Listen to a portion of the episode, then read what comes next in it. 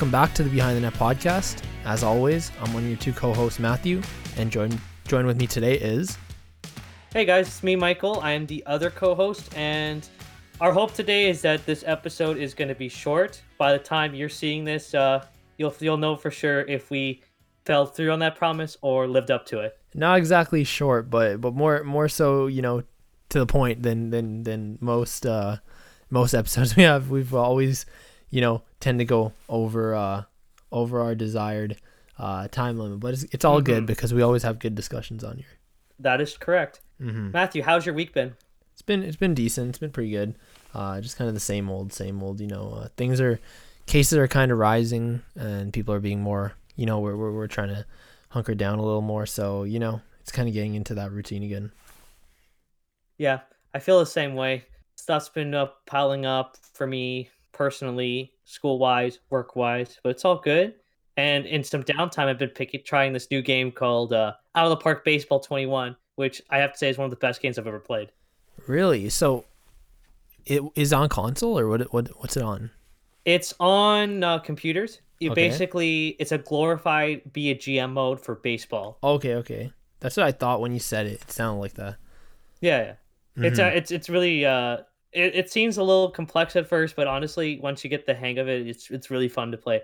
Like on according to my Steam, I have uh 29 hours of playtime already. Jeez, I mean, I've always loved like the franchise modes and the GM modes and you know NHL, NBA, um, and even MLB the Show. So, uh, but I I imagine like probably a, a PC game probably takes it to the next level.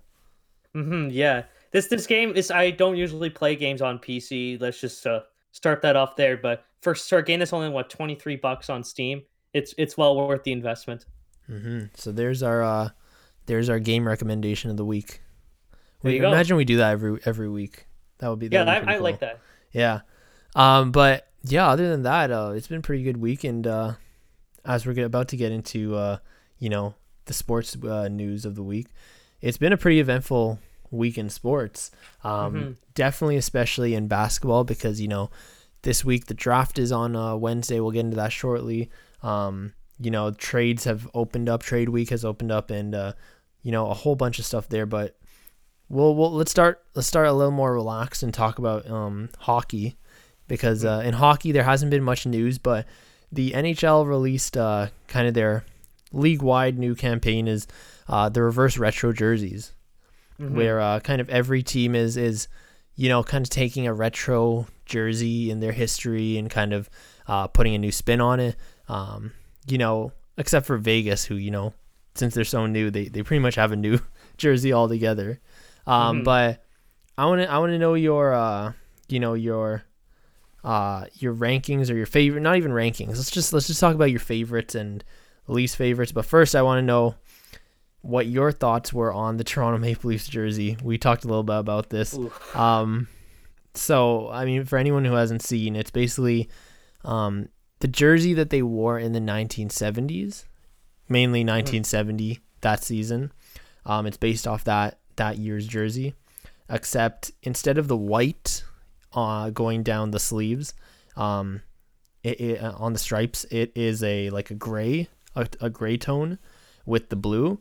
But the thing is, they didn't use the same logo that they used like on the front of the jerseys, they didn't use the same logo that they used back in 1970 um they used like the the one um you'll have to uh, you'll have to take a look uh like you could obviously search up the jersey and find it but um because i, I don't do the best uh, job at describing it but it's basically the i believe it was in the uh what what, what era was this? The 40s the the the maple leafs they used or was this the six like was this the was 60s? uh the logo that they used in 1967 when they won their Mhm. most That's what I recent. Stanley Cup, and it was also an alternative jersey from 2011 to 2016. Mhm. Now on this one though, it's basically blue on blue, so it looks like Mhm.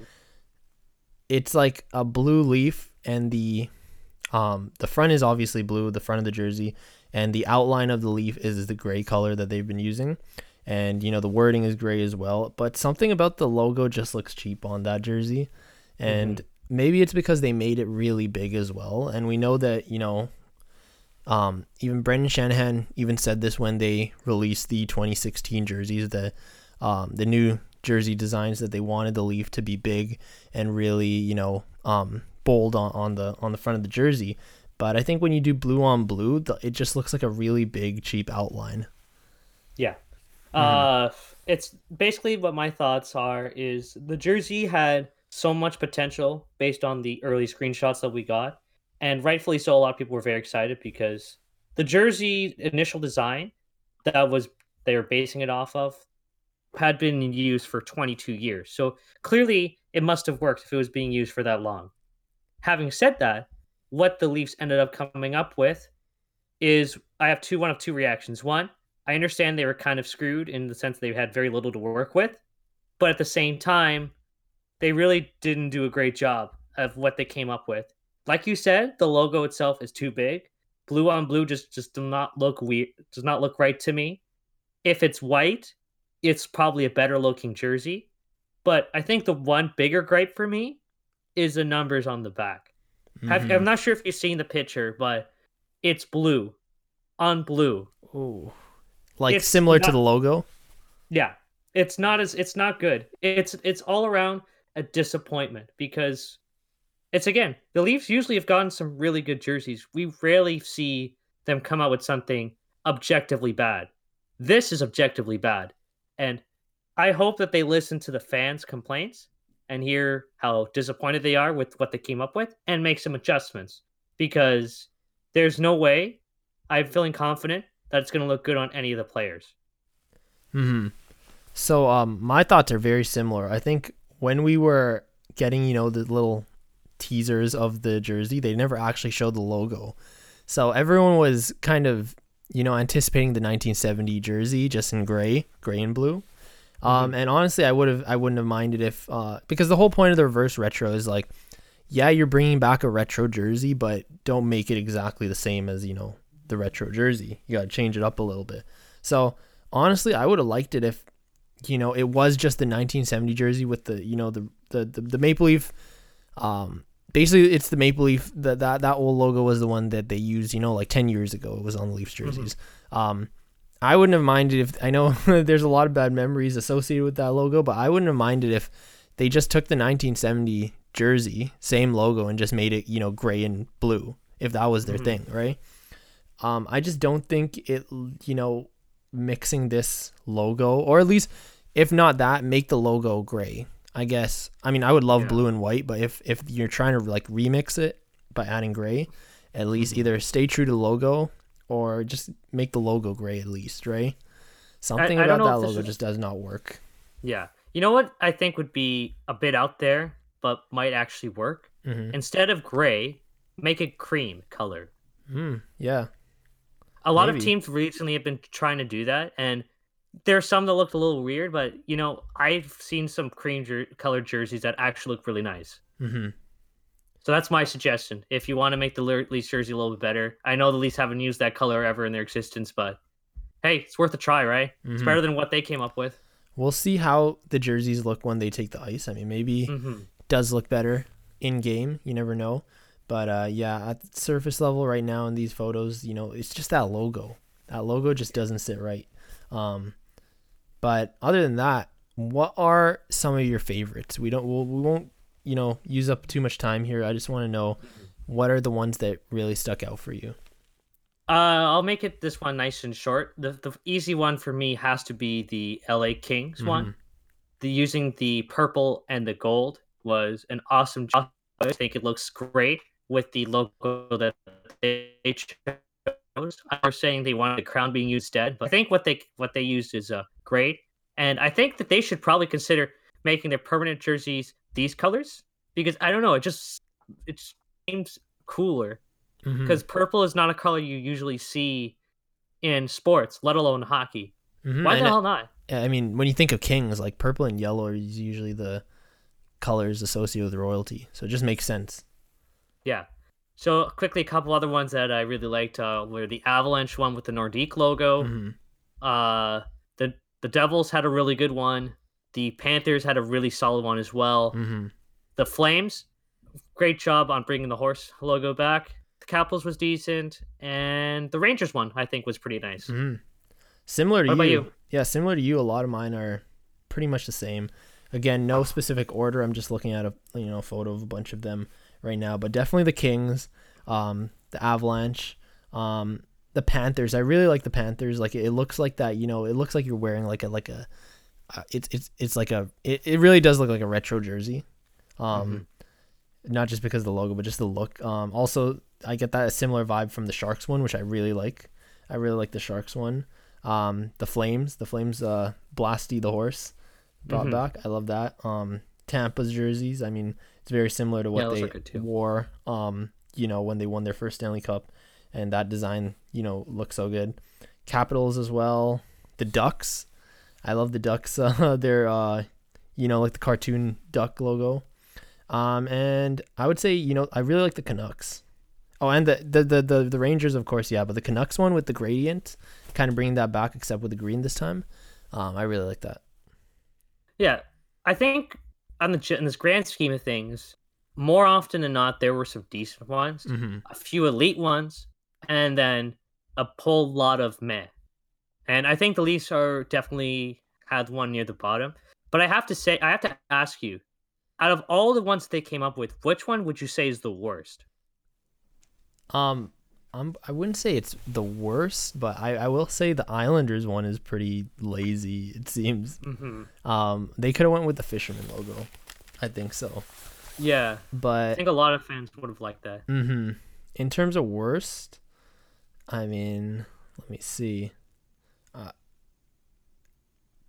the thing with worst is like, you know, you could say the Leafs one is down there, but I feel like the worst ones really are the ones where they didn't really change much.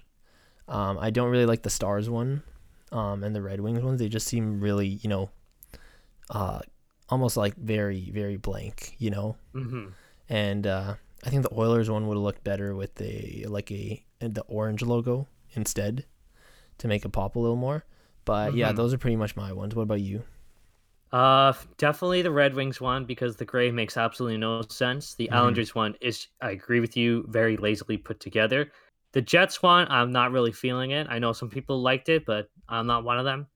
But I think the one that really just I was really the most excited about, but really let down, was the Senators' design. Mhm. They had it was it's almost perfect. The black ruins it for the black stripes ruin it for me. Mhm. I mean, I will give them uh, the benefit of the doubt because they're kind of the only team in the NHL that pretty much rebranded intentionally to be retro this uh, season. So it's not like they could have pulled, you know, another retro design when they're already using it as their primaries now. So I guess they had to get a little creative there, but you know, um, I'll give them the pass because they pretty much are bringing retro back in its entirety, anyways. No, of course. Their their logos is fantastic. Mhm. I'm not worried about that. It's just like I thought they would have looked much different. I, Mhm. It just doesn't sit right with me. That's all. Yeah. No. Yeah, I totally get that. Um, but yeah, those are our uh, those are our rankings. Um, let us know. Tweet us which are your favorite uh, reverse retro jerseys. Um, we want to know Yes, and your least favorite too, Mhm. just for to balance it out. hmm what do you think about the uh, the Leafs ones as well. Um, but now let's let's head into the basketball talk, which is pretty much going to be the bulk of this episode because a lot has happened. Just Yeah. a lot has happened. I want to start off with uh, let's say probably the biggest trade that went down so far. Um, the Milwaukee Bucks um, acquiring uh, both Jrue Holiday and uh, Bogdan Bogdanovich, um, and pretty much making their team a lot better. At least their starting five. You know, they had to give up picks and a uh, and um, you know a bit of their bench and their depth there, but I think it's pretty much like they get. I'll say it, they gave up a lot in the trade with uh, um, for Holiday, but it one thing's clear. They have to. They want to contend. It's not just they want to contend. They have to contend this season if they want to keep Giannis and impress him enough to extend uh, to extend his contract.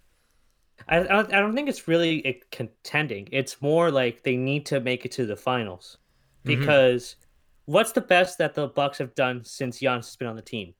Winning two games to the Toronto Raptors two years ago. Mm-hmm. or last last year, sorry. And they haven't done anything before or since that would probably convince Giannis that this team is capable of doing something special. And think of it this year. They go into the, the bubble thinking oh, this is perfect. We had one of the best regular seasons ever. We are the clear favorite to get out of the East. This should be a cakewalk. The Miami Heat, no problem at all. Boom. The Heat take them out in like what, five games or something like that? Mm-hmm. Yeah. And that's what I'm getting at here. They needed to make upgrades, and Jrue Holiday is a huge step up over Eric Bledsoe.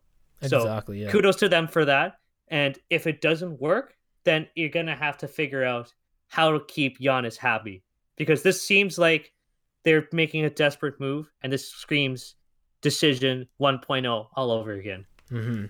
And I mean the Pelicans. So in that trade, the Pelicans received uh, Eric Bledsoe, George Hill, and a few draft picks. I believe it was three. And Mhm. uh, the Bucks received, you know, Jrue Holiday. And then in a sign and trade, they got Bogdan Bogdanovich.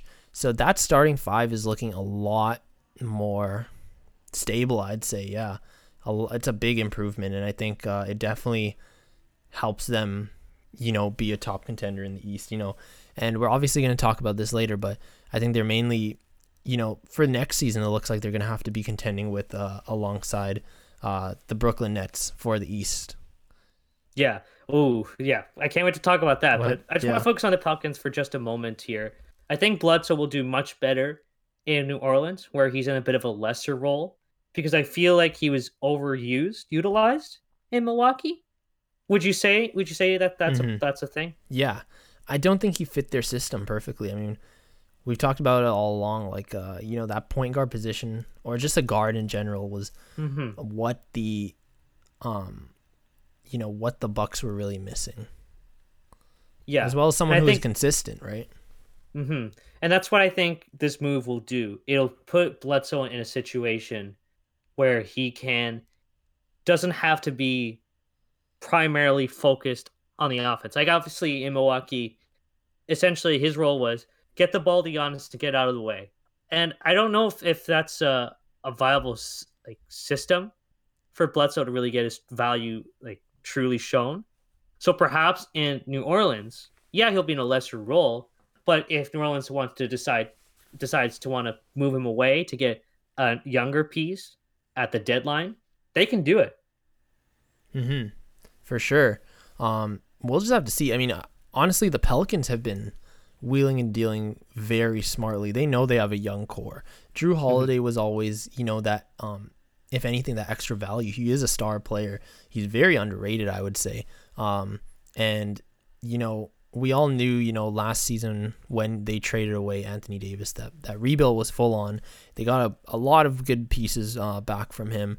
Super young team, and this is just going to bring even more, uh, you know, more assets for them to work with. So, I think honestly, I can't even say a winner or a loser on that trade. I think the Pelicans got a good haul back, one to be proud of, and I think the Bucks, uh, yeah, they kind of had to over overpay, but um, really the real prize here is not only you know a chance at the championship, but also trying to get Giannis to stay. Yeah, that's really the bottom line of this move. This is a move to try and make Giannis feel more comfortable about the direction of the Bucks and make him more inclined to sign. Mhm. And again, you have to do these stuff. If the if the Bucks don't do any moves and just stick with with what they left the bubble with, then I don't think Giannis is feeling too confident about Mhm. if he wants this re-signed. hmm And I believe his uh, deadline is next month for the basically the biggest supermax contract of all time. Do you think he signs it? Um, I honestly don't know. You know, I feel like if you know, up until yesterday, I would say no because if he had, if he wanted to, he would have signed it by now.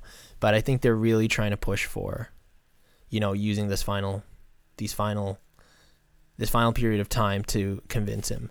Um, Mhm. so we'll see. But uh, kind of transitioning from the Milwaukee Bucks, well, we were talking about Eric Bledsoe. We've been talking about him all season, you know, in possible trade scenarios, anyways. And one name we were throwing out was uh, Chris Paul to the Bucks. Yeah. But I think so. Yeah, what happened actually was that the Phoenix Suns uh, landed Chris Paul yesterday.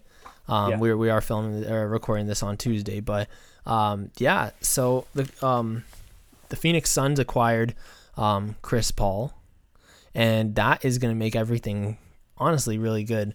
I'm just trying to get the details over here, but basically the main pieces were uh, draft picks and Kelly Oubre, which is he's he's he's been a great player as well. Um, Mm-hmm. but and Chris Paul goes the other way um, to the Phoenix Suns. Now we're we're basically going to see Devin Booker finally have you know a good point guard beside him, um, and DeAndre Ayton um, is going to be uh, you know we've already see, seen him improving, and, and that team could you know contend in the in the West. We've seen them you know play great in the bubble. So this, if anything, Chris Paul's a proven winner. Um, we saw that last season in uh, Oklahoma City. We could just imagine how they're going to play this season. So what do you think of that trade? I think it's a big trade for the Sun. The Suns, Phoenix has been longing for a quality point guard, like you said, but more so, this bubble. Again, I'm just referring to the bubble here. Was their breakout uh, performance? I have to say, going out of the bubble, I was super confident in the direction of the Phoenix Suns, even though they did not make the playoffs. It's there's no laughing matter winning seven games, straight games, and not making it has to hurt. Of course. Mhm. But now that they have confidence in what they're they're building and the direction it's getting going towards, it's the perfect time to strike and acquire someone who can help bring them to that next level. And I think Chris Paul is that player. Now, does this mean they're going to win a championship? Absolutely not. The West is still loaded, and I don't think it'll ever be as loaded as it has been right now. But there's definitely an opportunity for them to try and sneak in to the six to eight seed. Definitely the eight seed is the most feasible option for them at this point, but they're definitely in the conversation. And I like what this move does. And I think Chris Paul, he'll do really well setting up Devin Booker because I think if there's one thing that Chris Paul likes to do is uh, distribute the, the basketball. And Mhm. if there's anyone who would probably benefit the most, it's a guy that once scored over 70 points in a game. Mm-hmm. Um, yeah, I'm I'm honestly so excited for this. I think his veteran leadership as well is going to rub off on both Devin Booker and DeAndre Ayton, and uh, yeah, I'm I'm really excited for that. Let's talk. I want to quickly talk about the Oklahoma City Thunder, though. We know now, you know, they're officially in rebuild mode. Kind of, we all thought they were in rebuild mode last season, um, but you know, they still contended surprisingly with Chris Paul, and that just proves, you know, how much of a leader he is and how much of how much success he brings. Um, but you know, I want to talk about how the Oklahoma City Thunder has maximized their assets in an amazing way. I think what like they have like I think I read 17 they own 17 first round or 17 draft picks from now until 2027. Something like Mhm. that. That's absolutely insane. Um, they, they, yeah. yeah, and and I'm I'm reading here a tweet here that says uh, Sam Presti flipped Russell Westbrook into one All Star season of Chris Paul, Kelly Oubre, Ricky Rubio, Ty Jerome, Jalen Lecque, three first round picks and two pick swaps. hmm Don't forget to mention the Dennis Schroeder trade that just happened two days Mhm. ago Mhm, that for as Danny well. Green. Yeah. Another great acquisition. Danny Green and a first rounder. So they- they're really maximizing those assets over there in Oklahoma City. And, uh, you know, although, you know, Sam Presti couldn't necessarily win with the, you know, the team he put together, which was honestly one one of the best teams of the early 2010s, you know, Kevin Durant, James Harden, Russell Westbrook, Serge Ibaka. Um, but the fact that he is still turning all you know and, and when Kevin Durant left it kind of kind of made things crumble but he was able to flip that flip what he had into you know he, he really maximized his assets in, in a really amazing way so honestly they're gonna pretty much be set um and let's see how their scouting and you know their drafting ends up being but they have a boatload of assets right now Yep. There's a reason Sam Presti has been working with the Thunder for 13 years now. He is very keen at asset management, making the most of what he's got. And yes, of course, uh, it didn't work out with the big three of KD, K, KD, Westbrook, and Harden. But the fact that he even was able to assemble those three players should speak to his keen eye for talent. And it's being utilized yet again. And let's not forget, this Oklahoma City team did way better than at what we were expecting. Like you said, in the playoffs, they made it to seven games against the Houston Rockets that are appear to be imploding, which we'll get to later. And that's just and that's that should speak volumes to uh, how quickly this rebuild will go. I don't think it'll be as long as you as people might think it should, it will go. And I think that's good because when you have a bench GM that is able to get the most out of all of his players, is able to quickly build through the draft, maybe sign some guys that probably don't have a, immediate value upon first glance, but then as time goes on, they become much better than people ever thought they could be. So mm-hmm. if you're a Thunder fan, you should be grateful that Sam Presti is still running the team. Yes, it sucks that the team didn't work out the first time, but I think the future is bright in Oklahoma City. For sure, for sure. That so that entire situation is going to be interesting to see how it unfolds next season and you know for Oklahoma City's um, situation over the next few years. Um, but other than those trades that uh, happened, um, there's been a, a boatload of rumors surrounding the Houston Rockets. Basically, James Harden has requested a trade. Uh, rumors about that. Russell Westbrook has requested a trade, so um, it looks like you know Houston is about to blow it up. Honestly, he's kind of having to blow it up, but more so focused on James Harden. There's been rumors that he's really pushing for a trade to the Brooklyn Nets, and the Brooklyn Nets really want him. I to know what you think of that, and the fact that Kyrie Irving, Kevin Durant, and uh, James Harden could be a big three that would make the Brooklyn Nets the favorite in the Eastern Conference, bar none. Mm-hmm. That that just sounds scary to me. Just the idea of those three players being on the court at the same time. Although my question is, how would it work for distributing the ball? Because Harden is a guy that loves to have the ball in his hand. Kyrie is a guy that loves to have the ball in his hand. Durant is a guy that loves to have the ball in his hand. Someone's got to sacrifice. And I don't know who that's going to be. I don't know if Harden wants to do that again because I think he clearly recognized that yes, he could take one for the team, but he likes to just like dictate the offense. So I like the idea. It sounds scary. If it works out, they probably are going to win a championship.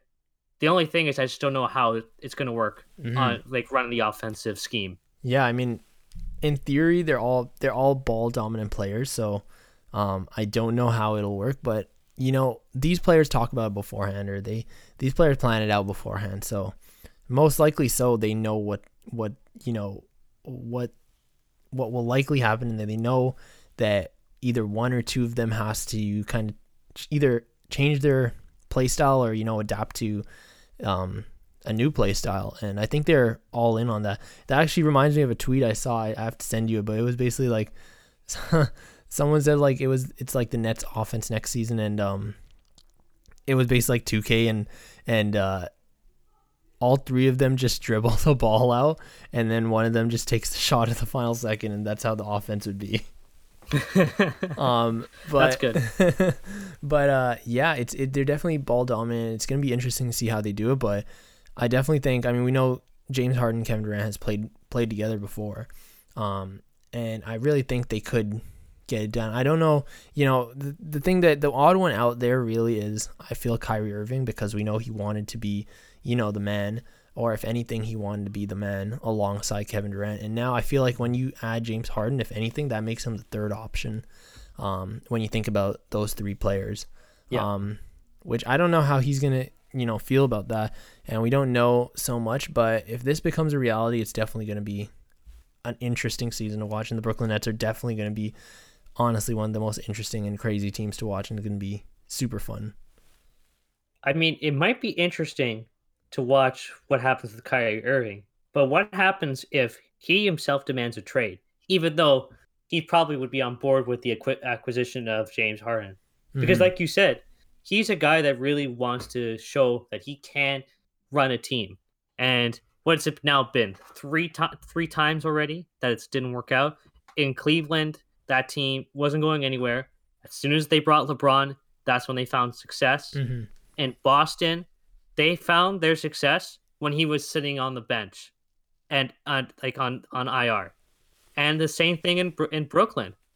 The team was not as good as people thought they were going to be this year, even though Kyrie missed a, a good chunk of the time and did not play in the bubble because Mm-hmm. whatever. I think what I think what in this scenario, what might really, if anything, you know, leave him with a distaste of anything. I'm just thinking because when he left Boston, he kind of accepted that he does need a one B if he is going to be a one A. You know, have a one A one B situation with Kevin Durant, but you know he didn't even get that chance yet to play alongside Kevin Durant in that one A one B scenario, and I don't know how he'd feel if you know he came in with that expectation and he doesn't even get a chance because now they bring in James Harden and he goes from his 1A, 1B scenario into being basically a third option. I will be curious to see what the future holds for Kyrie in Brooklyn. There's a Mhm. very strong possibility that maybe he wants to go to the Knicks because the Mhm. Knicks def- desperately need a star player. But Mhm. I don't know. We'll see what happens. Speaking of the Knicks, I'm getting better on my transitions, uh, but There you go. Speaking of the Knicks, they actually are rumored to be looking into acquiring James Harden's teammate, Russell Westbrook. And uh, for him, there's been a number of rumors swirling around. Um, you know, essentially that obviously he's not the, the player that James Harden is, so he's not attracting as much interest. But the rumors off the top are that the Knicks want to seriously uh, try to acquire Westbrook. And also, you know, a rumor that just came out, I believe you sent me, and it just happened, you know, shortly, a short while ago, but that the Washington Wizards are interested in possibly acquiring um, Russell Westbrook for John Wall. I think that more so is just, um, you know, the Rockets trying to maximize their um, the value they can get back from Russell Westbrook, and Mhm. I think that's important to the uh, the Rockets because I also read a rumor um, that basically I believe it was- from uh, Brian Windhorst uh, of uh, ESPN. Brian Windhorst, sorry, of ESPN. Um, that there's conversations from around the league that uh, Russell Westbrook does not have either does not have trade value or does not have much trade value, and you know I think it's uh, based on you know, Russell Westbrook, i i he's an amazing superstar player. Um, Yeah. But unfortunately, he hasn't been able to find winning around him. You know, winning. You know, he's he's. We, we think back to his MVP season, and he played amazingly, but he couldn't bring winning for his team. And it doesn't seem like winning comes for the team, you know, Mhm. around him. And uh, I don't think that's a knock on him. I just think he's also not the player he was during that MVP season. And I think there's concerns about that, about, you know, how he'd fit on certain teams. He's not he's he's an amazing player, but I don't think he fits on every single team, you know. He it, it's very hard to find the perfect fit for him. And I think Yeah. that damages his kind of trade value, and I think that's why the Rockets are in a position where they just simply want to maximize their um their return and that's why possibly you know John Wall of course another player another point guard who his value is kind of low right now because of his injury issues things like that but at least you're getting a star player back in that scenario Yeah. I'll try and keep this brief. I think if you're the Houston Rockets, in addition to having to potentially move James Harden, it's not a matter of if they're going to move both of these players, but when. You have to get the most out of them. And while there's going to be questions about whether or not Russell Westbrook is the same player that he once was, the triple double machine, there's you can still get something out of him because the name alone should be able to entice teams enough to want to get him. And a team as desperate as the Knicks, like I said, Kyrie would love to get a guy like Russell Westbrook. He'd Mhm. be a star there. I'm telling you, like you know how Carmelo Anthony became huge in New York just because there's just been barely anyone to look up to. Russell Westbrook would be the same kind of thing, and by by no means is this gonna turn that franchise around because there's gonna need a lot of work there. But I'm sure there's gonna be plenty of teams like the Knicks that would really love to get a guy like Russell Westbrook. hmm And honestly, the thing with the Knicks is, um, I think the smartest way to build a team is obviously do what you know Oklahoma City, New Orleans, uh, teams like those have done, which is maximize the young assets and the draft picks built through drafting, things like that, right? Uh-huh. The Knicks, though, they're in a unique position where you know their drafting hasn't gone as well as they planned, and uh, you know they've been kind of uh, unlucky, let's say, for the longest time. Um, but you know, they should. You know, you'd think that the new the New York City would be a free agent destination. And I think, I think acquiring that big star that can at least propel them, hopefully, you know, towards at least the playoffs, would Mhm. um, attract start attracting free agents and I think they're they're confident that you know if they can just take that step forward and at least have one you know big big star and say like hey look we have a star player. Um you know we are a solid threat. You know we're getting better things like that. And we're we're taking steps towards success. I think that is what would honestly pay off better than you know trying to keep building through the draft and you know they haven't been getting luck there and it's been it's just not been working like that. I mean, we've seen it with Brooklyn. They uh they made the they, they made the playoffs one season and then they're they're slowly building towards success and they were able to draw Kevin Durant and Kyrie Irving over. So I think the Knicks are they they don't want to be stuck in that, you know, um kind of mediocrity um level. Yeah. Yeah. So I think it would be a smart trade for them if they can get, if they can acquire him. And I would say if they can keep, you know, especially RJ Barrett, which is most likely, yeah, their their biggest asset and biggest piece for the future. And they have the financial resources to make a deal like that work.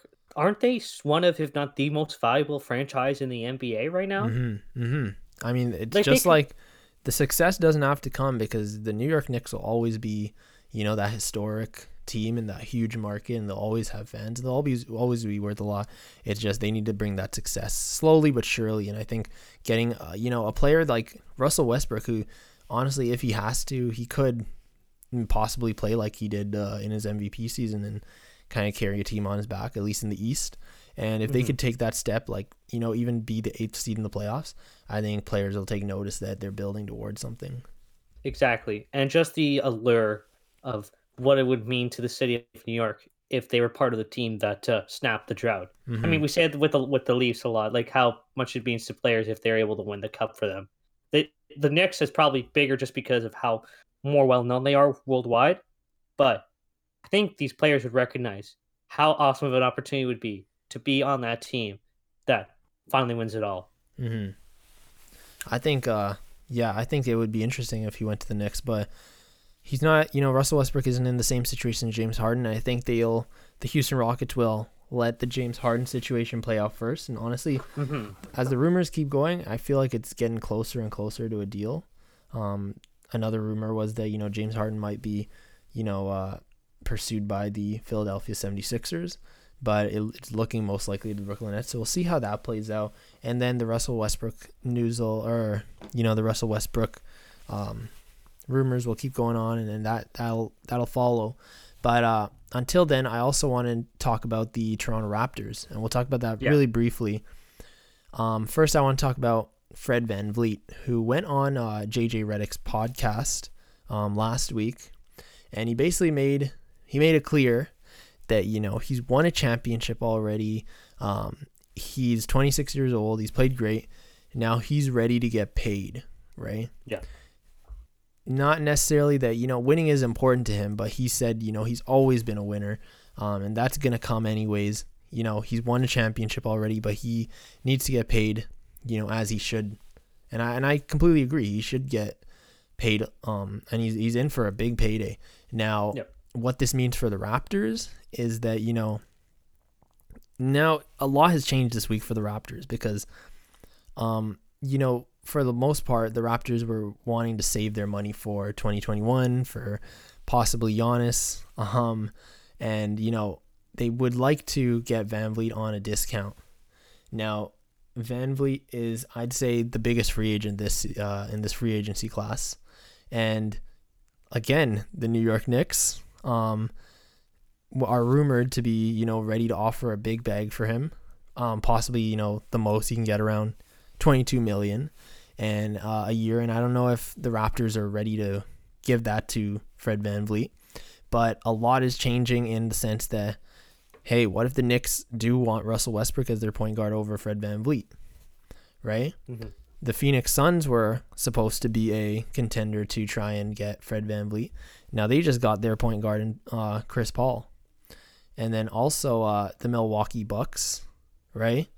Um, how does this affect, you know, if Giannis is ready to sign an extension, does this mean, you know, Toronto isn't as committed to saving money for next season and they might just be ready to, you know, spend more on VanVleet, right? So a lot has changed this Mhm. week. And um, yeah, we, we really don't know, you know, if the Knicks offer kind of disappears because they're pursuing a West, Westbrook, then VanVleet might take a cheaper contract with Toronto or if you know if the Milwaukee situation changes with Giannis, maybe Toronto's prepared to spend a little more. So I want to know what you think about you know what his thoughts were and, and where things might be headed. I mean, I want to bring up Bobby Webster's thoughts because he said recently, probably today, Mhm. that signing Fred VanVleet is the Raptors' number one priority. And I think that's been their top, uh, their at the top of their list of uh, offseason plans since last year, because VanVleet has a big importance on this team. We've said this many times that he, he is going to be important to the team's long term future, especially when you consider Kyrie or uh, uh, uh, Kyle Lowry Mhm. and what the future might hold for him. God bless him; he's a Raptors legend. But who's to say his time in the league is uh, not going to be as long as we'd like to think it would be? Because everyone has an expiration date on their career, so the Raptors have to keep that in mind. And I think if they recognize that VanVleet is the future, and he's going to take over the point guard position once uh, Lowry starts to slow down a bit and takes on bench minutes, then you have to sign him. Doesn't matter if other teams are interested. He is if you don't sign him, the offseason is a failure. It doesn't even matter if you get a replacement. VanVleet is the most important thing the, the Raptors have to take care of. Mm-hmm. And then secondary to that, I think it honestly it all plays into each other. Kind of is, you know, Serge Ibaka. He's gaining a lot of interest from a number of different teams. I'm seeing like, you know, the, the Lakers have a lot of interest in him. The Rockets we already knew had a lot of interest in him, and also the Brooklyn Nets. I mean, that situation might be changing with them trying to get um, James Harden, but I mean, the Brooklyn Nets would really like as they are would really benefit from having Serge Ibaka in their system. Um, Mhm. and obviously he said that he would like to stay in Toronto, but you know the increased interest from all these other even big big market big name teams um, and all contenders as well, um, you know is going to make it harder for Toronto to compete for his services. Um, Yeah. and I think it plays into the VanVleet, um, you know the whole VanVleet situation because. Um, you know, also Marc Gasol, we don't know his his situation as well. But if he does go, and then if Serge Ibaka also goes, do you think the Raptors are ready to leave? Uh, you know, to lose possibly three free agents? No, I think they'd No. even you know jump at at least keeping one, even if it means slightly overpaying, um, because that would be an unfortunate position to be in to lose three major free agent, major, you know, core pieces just like that. hmm So and I don't think, know if this team is ready to commit to a rebuild. Like that would just basically, Mm. say, yep, we're uh, have to rebuild now, and it would just basically destroy all the hard work that Masai's been building for the last five years. Do they really want to just undermine it because they lose three players? I don't think so. They're Mhm. going to find a way to keep two of them, and I know one of them is probably going to be gone. And that's Gasol, Mhm. and that's fine as long as you keep two.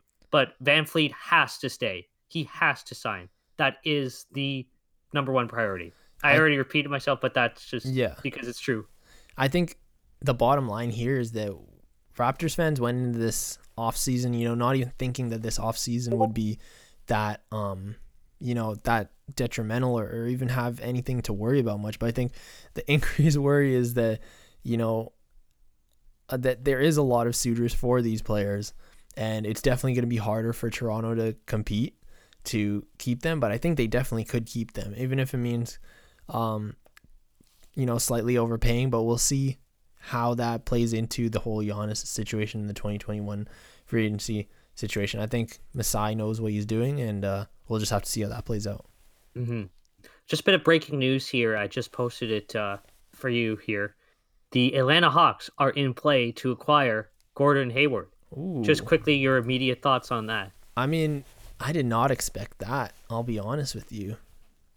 It's an interesting fit, you know, with Trae Young Mhm. down in Atlanta, and I don't know who or what they might trade, but Boston is definitely trying to um, make a play with um, Gordon Hayward. I also read a rumor that they were actually Boston was also inquiring about Jrue Holiday and a possible trade for Gordon Hayward and picks, but ultimately the Pelicans went with uh, the the Milwaukee Bucks.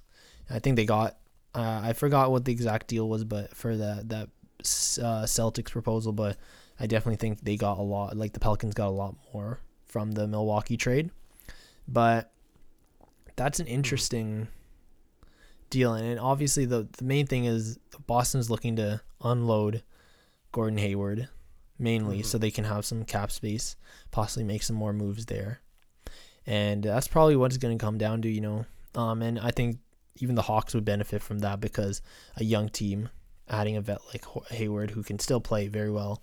Um, just injury problems is just the concern, um, and they can take on that extra salary. So I think it makes sense, but we'll have to see if it actually goes through. Right now, that's a rumor that you sent, so we'll have to just wait out. It's a very intense time now. Oh yeah, and and I think he's would be motivated by going to a team like Atlanta because I think he came into Boston with high expectations, potentially being a key part of the team. But then he got that injury the first game of 2017-18, and it all spiraled from there. I think a fresh start would do him wonders, and I think for a team like it, like on a team like Atlanta that probably doesn't have as much expectations, if he can rebuild his uh his image and like get to the level that he was uh, in his last season with the Jazz, he might be able to fork over more money when his contract runs. When when does he uh, become a free agent? Who? Gordon Hayward? I just want, I'm just wondering. Um, let me check that really quickly. Um, but I mean, while I check that, you know, bottom line is, uh, Boston's definitely trying to move him out, and it makes sense. Um, on the Hawks side for that kind of trade makes sense, but we'll see. I'm sure they're trying to maximize their their assets there. Atlanta's been making some smart moves too. Atlanta, I think they they'd probably try to get some sort of pick or something to accommodate for taking on that contract. Um, he would be a, a free agent. It's it's a final year deal anyways, so he he's a free agent next season. So it's mainly so Boston can unload that final year of his contract. well, there you go. A guy that's motivated to get a big payday. Mhm. Exactly. So uh finally, I mean, we I know we talked a lot about basketball, and that honestly, that's been the biggest sport uh, in terms of news this week. But uh, Yeah. finally, I think we'll end it off with uh, tomorrow is Wednesday, and probably the day actually you might be listening to this, but the NBA draft is uh, is Wednesday night, and Yeah. uh, honestly, as I was telling you uh, before we start recording, it's a very unpredictable draft. I mean, we know the the top players, uh, you know, the big names are LaMelo Ball, uh, James Wiseman, Anthony Edwards, and we know that the top three are Minnesota, um, Golden State, and Charlotte. But and rumors Yeah. have just been flying, but this is for the most part a weak draft, and I think teams know that. But all I'm saying is don't underestimate that because there might be a raw prospect in there that could actually turn out good that might be undervalued or maybe he's even at the top. Maybe it is like LaMelo Ball, who everyone says is a very raw prospect with the high potential. But, you know, that's what teams are scared to touch those types of players, but it could pay off. And, you know, when I think about the last draft that was like this, kind of weak in, in this sense, it was 2013. And we do know that uh, a superstar player came out of that draft in Giannis Antetokounmpo, going 15th overall in that draft. So it's definitely Yeah. going to be interesting. I'm not going to say this whole draft is weak. We just have to give it give it some time. But um, just your quick predictions. I don't think we even need to do a top five. I just want to know what you think. I definitely, for me, uh, there's been rumors that you know Detroit, Chicago, New York wants to move up and uh, you know try to get Lamelo Ball because you know as it sta- as it sits, Lamelo Ball apparently is supposed to be you know rumored to be the um, assumed number one pick by teams. But I honestly don't think he fits. I think out of the, even those top three teams, I think Minnesota is the, the, the, probably the worst fit for him. to be Mhm. honest, um, I mean that's just not you know, they just got D'Angelo Russell. I just don't think like that. You know, that would be that core would be a pretty Yeah. uh, weak core in terms of uh, defense, and I just don't think it's a good fit. But I, honestly feel like that if, if if that's if if nobody trades up, I think Minnesota should actually take Anthony Edwards, and then Lamelo Ball either drop to second or third. But I think Lamelo Ball is the intriguing prospect that teams want to take first. So that's that. I'll leave it at that. That's my prediction. I think. Um, I don't know. I don't know how it'll, how it'll go. But what do you think? Okay. This isn't a super hot take, and it's probably going to be proven wrong immediately. But I don't think LaMelo Ball goes 1st I Mhm. think uh, somebody else is going to be taken first. I feel like if if you're saying that LaMelo Ball, as good as he is, is not the, the his least uh, his best his probably the worst fit for him would be Minnesota. They probably go somewhere else. Mm-hmm. And I mean, we've seen that in a lot of drafts in the past, where who we think is the consensus pick, somebody else uh, surprises us and gets taken first overall. Like, I wonder if Wiseman or Edwards gets taken first overall Mm-hmm. instead of the ball. And if you're the Golden State Warriors, you don't take LaMelo Ball. So that leaves Charlotte. So what I'm saying is that potentially you could see Edwards going first, Wiseman going second, and LaMelo Ball dropping to third. That's my hot take prediction, and I can't wait to be proven immediately wrong. No, I actually really like that prediction. It's this is such an interesting draft. I, this is a really interesting draft. Uh, there's just so many outcomes, and you know, so many rumors. I've seen rumors that Minnesota would like have been taking looks at Lamelo. I've seen, you know, Golden State. You know, James Wiseman would be the most obvious choice for Golden State. You know, uh, a, a strong center, which is you know Golden State's been lacking a, a true center for the longest time, like uh, in their starting lineup, in their core, and uh, I mean, Charlotte would benefit from you know a guard like Lamelo Ball, but you know it's funny because Michael Jordan is there in the whole Le- Le- LaVar Ball and Michael Jordan thing. It's funny, but then I've also seen rumors that the Charlotte Hornets are starting to take interest in Lamelo Ball. I just think it's so interesting that Lamelo Ball can go anywhere from like one to four, one to five. I think any of those players can go anywhere between one to five, and I think when you Mhm. have such a polarizing prospect as Lamelo at the top of the draft, um, pretty much the you know the top ranked uh, prospect in the draft. He literally he's such a raw prospect, but his ceiling is so high. I mean, I don't remember the last time we've had a prospect right like that, right? His his ceiling is so high, but his you know his bust potential is also so, kind of high in a sense, right? Yeah. Um, it's just so interesting. Um, I'm that really interested too. and like yeah i mean he could even fall to the bulls and i, I think he i think he would fit in great with the bulls um and we know that the Knicks would honestly love to start their rebuild with him um yeah it's just gonna, tomorrow night's gonna be insane that's all i'm gonna yeah, say I'm I'm looking forward to it too, and I think, uh, like I said, I think my prediction's probably not going to come true. I think the the Timberwolves are going to bite the bullet and take LaMelo Ball first, even though he's probably not going to be the best fit. But I mean, like you said, there's so many possibilities for how this thing could go. I'm really I'm really intrigued. hmm and i'm really excited to see how lamelo ball does pan out i mean i i think everyone most basketball fans have been watching him since he was in high school and you know like there's been so much ups and downs surrounding him, but he has a lot of talent. I think um, he's definitely benefited from, you know, taking, you know, Lonzo has pretty much taken, you know, a lot of the controversy and a lot of the learning mistakes. And LaMelo has just is honestly he seems like 10 times more mature than Lonzo was and he doesn't have as many distractions to deal with now, you know. Um, I think he's in a great position to succeed. Um, and honestly, I'm just excited to see because I think he could possibly. I think he's very likely to reach that ceiling more than you know being a bust and everyone thinks. It's just where he'll fit in, what team he'll fit in with. You know. I mean, speaking of fits, uh, I I would love to keep this basketball talk going, but uh, I want to just talk about the Blue Jays for a Yeah. moment here. So yes, if you guys enjoyed the basketball talk, uh, let us know what your thoughts are on the off season so far. What trades you like to see, and years VanVleet will sign with Toronto. Mm-hmm. But anyway, I just want to go focus on the Blue Jays for a moment here because there is some rumors suggesting that they are going to make a big splash in free agency. Now, free agency is kind of different in baseball compared to other sports where it's kind of there's no real set date for it to start and it, a player could be signed right away or they have to wait until near the start of spring training.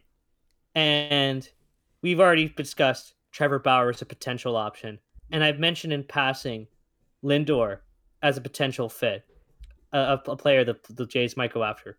I think I mentioned this last week. Correct me if I'm wrong, but the Blue Jays are also reportedly interested in bringing signing George Springer and or Jackie Bradley Jr. I want to ask. I want to just first get your re- initial reactions on, and then I'll give you my analysis. So, uh, you mean like my initial reaction on, uh, you know, them wanting to bring in someone big, right? Yeah. So, honestly, I think who they should bring in is, honestly, I'd say Trevor Bauer. I mean, that also was a big rumor, right?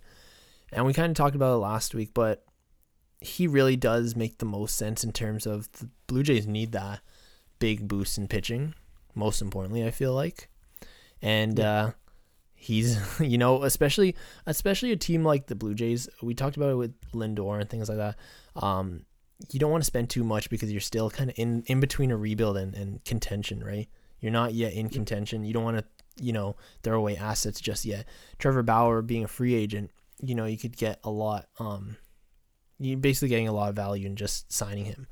Um, so I think he, I mean, I'm hoping if anything, he would be, if they were to make one big move, he would be that big move. I don't think Lindor. I mean, Lindor would be amazing, but I don't think, um, I don't think you know we talked about this last week, but I don't think he's kind of the one that they should go for because that's you know a move to acquire him is like what a, a true contender does by putting their eggs all their eggs in one basket, right? Yeah. And then, you know, when it comes to George Springer and Jackie Bradley Jr., I think both of them would be great pickups for the Blue Jays, but I think they should keep their eyes out on um, Trevor Bauer, honestly. Yeah, I definitely agree with you that pitching should be a priority because looking at their starting rotation, it's looking like, as of right now, it's going to be Hyun-Jin Ryu, Nate Pearson, Ross Stripling, Robbie Ray, and Tanner Roark. Now, I don't know about you, but I don't feel too confident about that starting rotation, especially once you get to Ross Stripling, because it looks really good with the first two guys, but I definitely think a third option would be super helpful and would solidify the depth. And more importantly, you could help give the depth, the relief pitchers a boost, which I think they desperately need.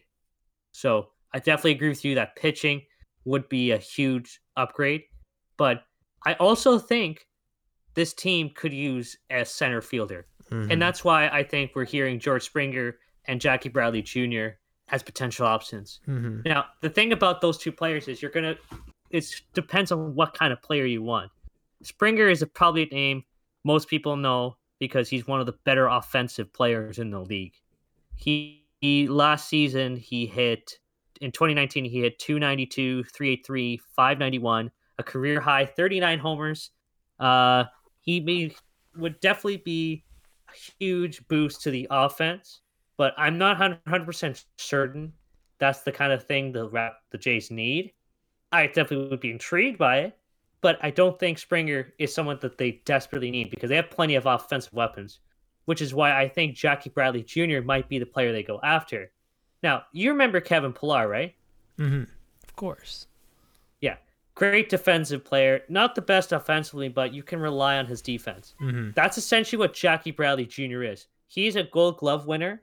He he can hit, he can rake if you need him to, but I think, think that defense is something they desperately need back there. And just looking at their depth chart right now, you're asking Gurriel Jr., Grichuk Hernandez, man the fourth. I don't feel t- totally confident in that, in spite of Teoscar Hernandez's great offensive season. I definitely think they could use a, a, some extra help back there. And I think Jackie Bradley Jr. would be the perfect fit, which is why I think if they're going to sign a center fielder, that's the guy. Mm-hmm. I totally agree. I think well, that would be, I think that would be, you know, a great addition to the Blue Jays and it would make a lot of sense. I think that would be an ideal off season. It would be it would be really good. Um, I think I mean I'll leave it at this. I think the Blue Jays do need to make some sort of big acquisition, um, preferably in free agency because I don't think they're ready to you know spread spend uh, a load of assets yet. But um, any of those options would be very beneficial. Mm-hmm, absolutely, I totally agree with you.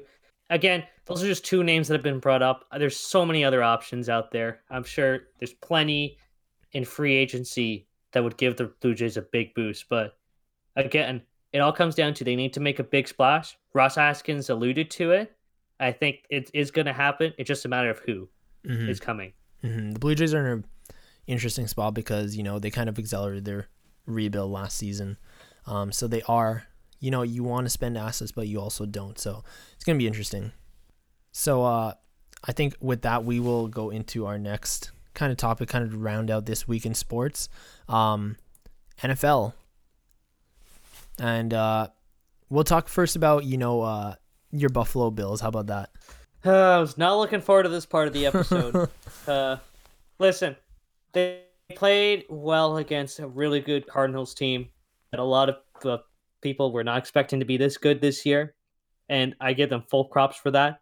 But I think it's just the way that the game ended because Buffalo did so well. To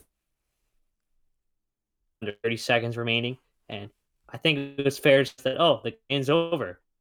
But when you have a guy like DeAndre Hopkins that has the skill to make something out of nothing when he's the one that has to catch the ball, then they, there's always a chance. And that pains me to say because this is now the second time that DeAndre Hopkins has burned the Bills in a key game this calendar year. But it's true. I will admit DeAndre Hopkins is a special talent. And they've got something cooking there in Arizona. Offensively speaking, they're one of the better teams in the league. Defensively speaking, they're one of the best. So if you're a Cardinals fan, you're looking you're feeling pretty good about yourself because that team could very well win the NFC West. Mm-hmm. I mean, yeah, that game was easily like. I mean, you said it before. Um, basically, I mean, it may have been the low life for you, but out of all Yeah. the games this week, that game was definitely probably you know the highlight of the week. Um, and it was it was amazing, and just that play. Um, when Hopkins, obviously, I've seen the memes and everything, and you know, I've even seen one. To, it's so funny. Is like this is a Jordan brand commercial, and it was basically like he caught his gloves are Jordan brand, and I forgot. You know, the, the other two defenders were Adidas and, and Nike, and it was just like, it was just an insane catch all around. Of course, like a highlight reel, um, highlight reel play there. But yeah, it was just entertaining to watch. And Arizona has a good team, and and uh, Kyler Murray is uh, making a strong case for you know his superstar status there, and um, it's just it's just it was just an insane uh, game, I'd say. But yeah, I mean, we'll see how your Buffalo Bills bounce back from that, but I wouldn't worry too much. They they better. At least they have, the good thing is they have a week off because this coming week is their bye week. But I have to mention how imagine how Texans fans must feel watching that. Oh yeah, I mean, again, I mean, I I think I've, I've all the headlines now are like just re-emphasizing. I mean, it was already known as a lopsided trade, but they're just re-emphasizing how much of a lopsided trade that was. Yeah. Mm-hmm. Yep. but yeah, speaking of the Texans, though, um, the Cleveland Browns um, actually beat the Texans uh, on Sunday, um, ten to Yes, they seven. They are now tied with Baltimore, and uh, I think it, it's looking good for Cleveland. It really is. Um, It- you know, uh, for a team that you know is known for, you know, not having their expectations set high, you know, it's nice to slowly be able to kind of set their expectations, you know, higher and higher. Mm-hmm. And this is probably the one of the best seasons they've had in a long time. Mhm. Like, look at their record. I don't remember the last time Cleveland was sitting six and three a- after week ten. It's been a while. Let's let's just put it that way. So to be in their position right now is huge. And I mean, they still have a long ways to go. Their defense is still suspect.